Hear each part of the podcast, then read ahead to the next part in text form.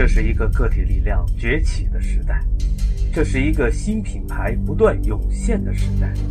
加载定位操作系统把脉移动互联大变局，英雄不问出处，你死了与我无关。定位帮全球脑中心马上开始。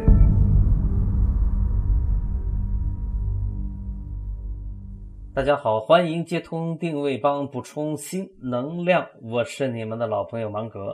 最近，国内互联网行业似乎正在形成两大阵营，呈现出两马相争的局面。一面是以马云为主导的阿里系，一面是以马化腾挂帅的腾讯系。无独有偶，美国号称是一个多党制的国家，可以自由结社，但是美国的政治格局实际上也是民主党、共和党两党抗衡。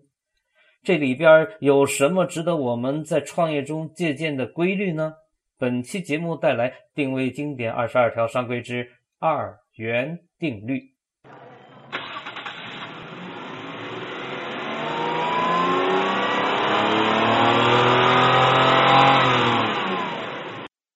开始，一个新品类有很多层阶梯，逐渐品类阶梯只剩两层。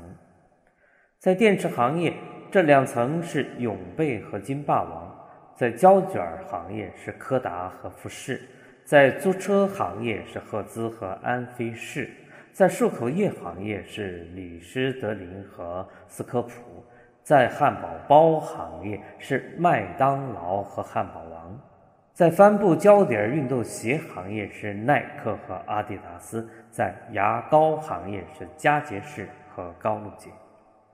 从总体和长远的角度来看，你会发现市场往往演化成两个大品牌竞争的局面。通常，一个是值得信赖的老品牌，另一个则是后起之秀。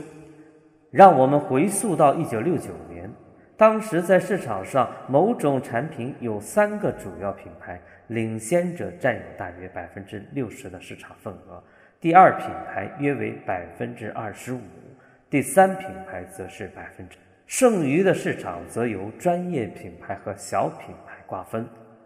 二元定律告诉我们，这些市场份额分配是不稳定的，而且该定律还预测，领先者会丧失一些市场份额，而第二品牌则会提升其市场占有率。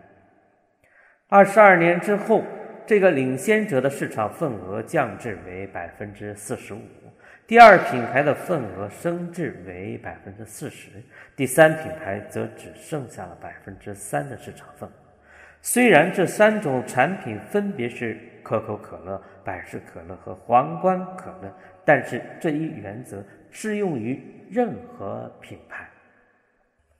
让我们来回顾一下皇冠可乐的遭遇。早在一九六九年，皇冠可乐再次强化其特许加盟体系。已拥有三百五十台瓶装机的生产能力，还聘请了利瓦尔宠物食品公司的前总裁加盟。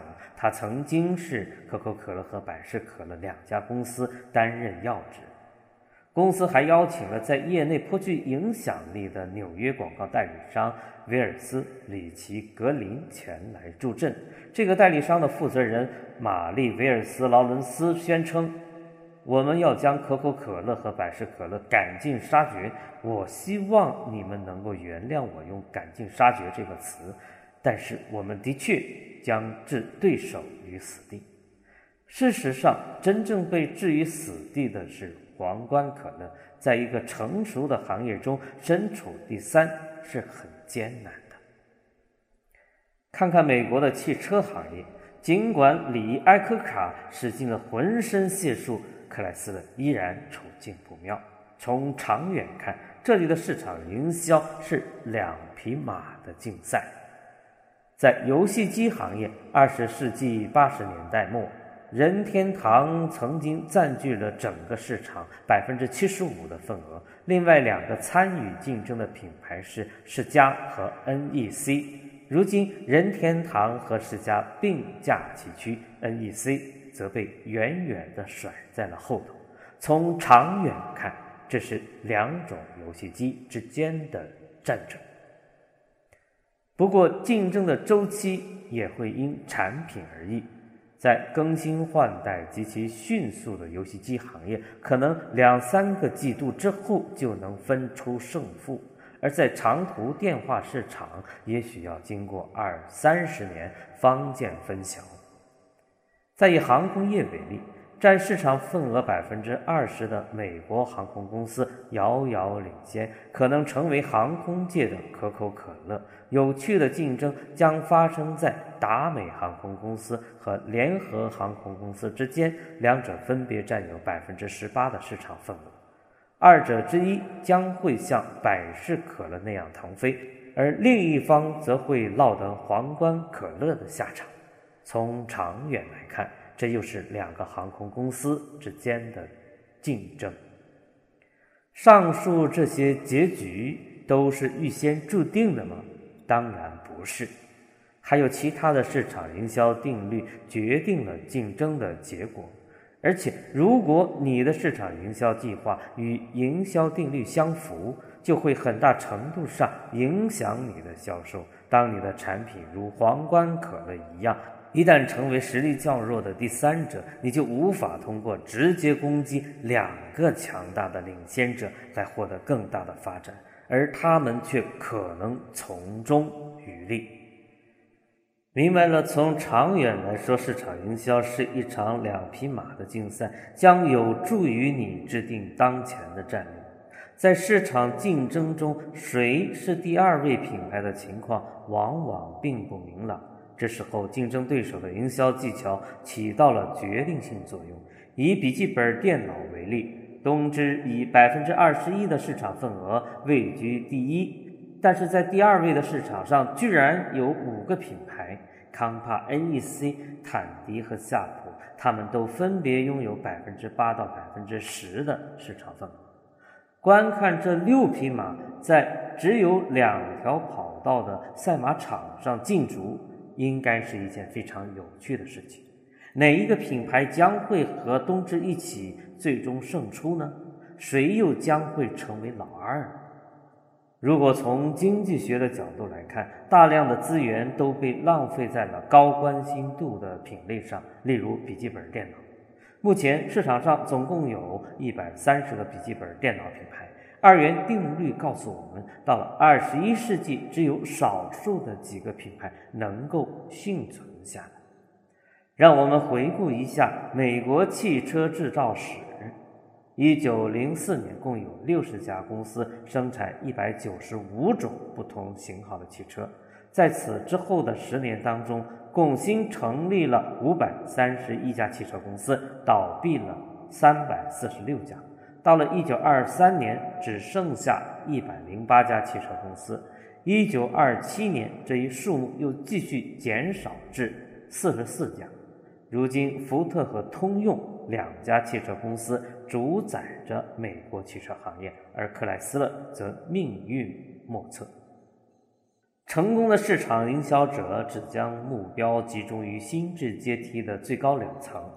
杰克韦尔奇这位具有传奇色彩的总裁兼首席执行官最近说：“只有那些在市场中数一数二的公司，才可能从日益激烈的国际竞争中获胜，而那些落后者则只能被整顿、被关闭或者被出售。”正是这种思想激励着像宝洁这样的公司，使它不断的追求进步，成为实力超强的公司。这个公司生产的四十四种产品中有三十二种在其同类产品中居于第一位或者第二位。在市场发展的早期阶段，第三或者第四的位置看上去也是很有吸引。销量在不断增加，新的缺乏消费经验的顾客源源不断地进入这个市场。这些顾客并非都清楚哪些品牌是领先者，所以他们会挑选一些看上去很有趣或者有吸引力的品牌。通常，这些品牌都是第三或者第四位的品牌。不过，随着时间的推移，这些顾客对该产品领域会有进一步的了解，基于一些本能的假设，即领先品牌总是更好一些，他们开始购买领先品牌。我们要再次重复一遍：顾客认为市场营销是一场产品的较量，一场比赛，一场赛跑。正是因为顾客有上述的想法，才使得市场的顶层始终有两个品牌在竞争，在打架。他们一定是最好的，因为他们是领先者。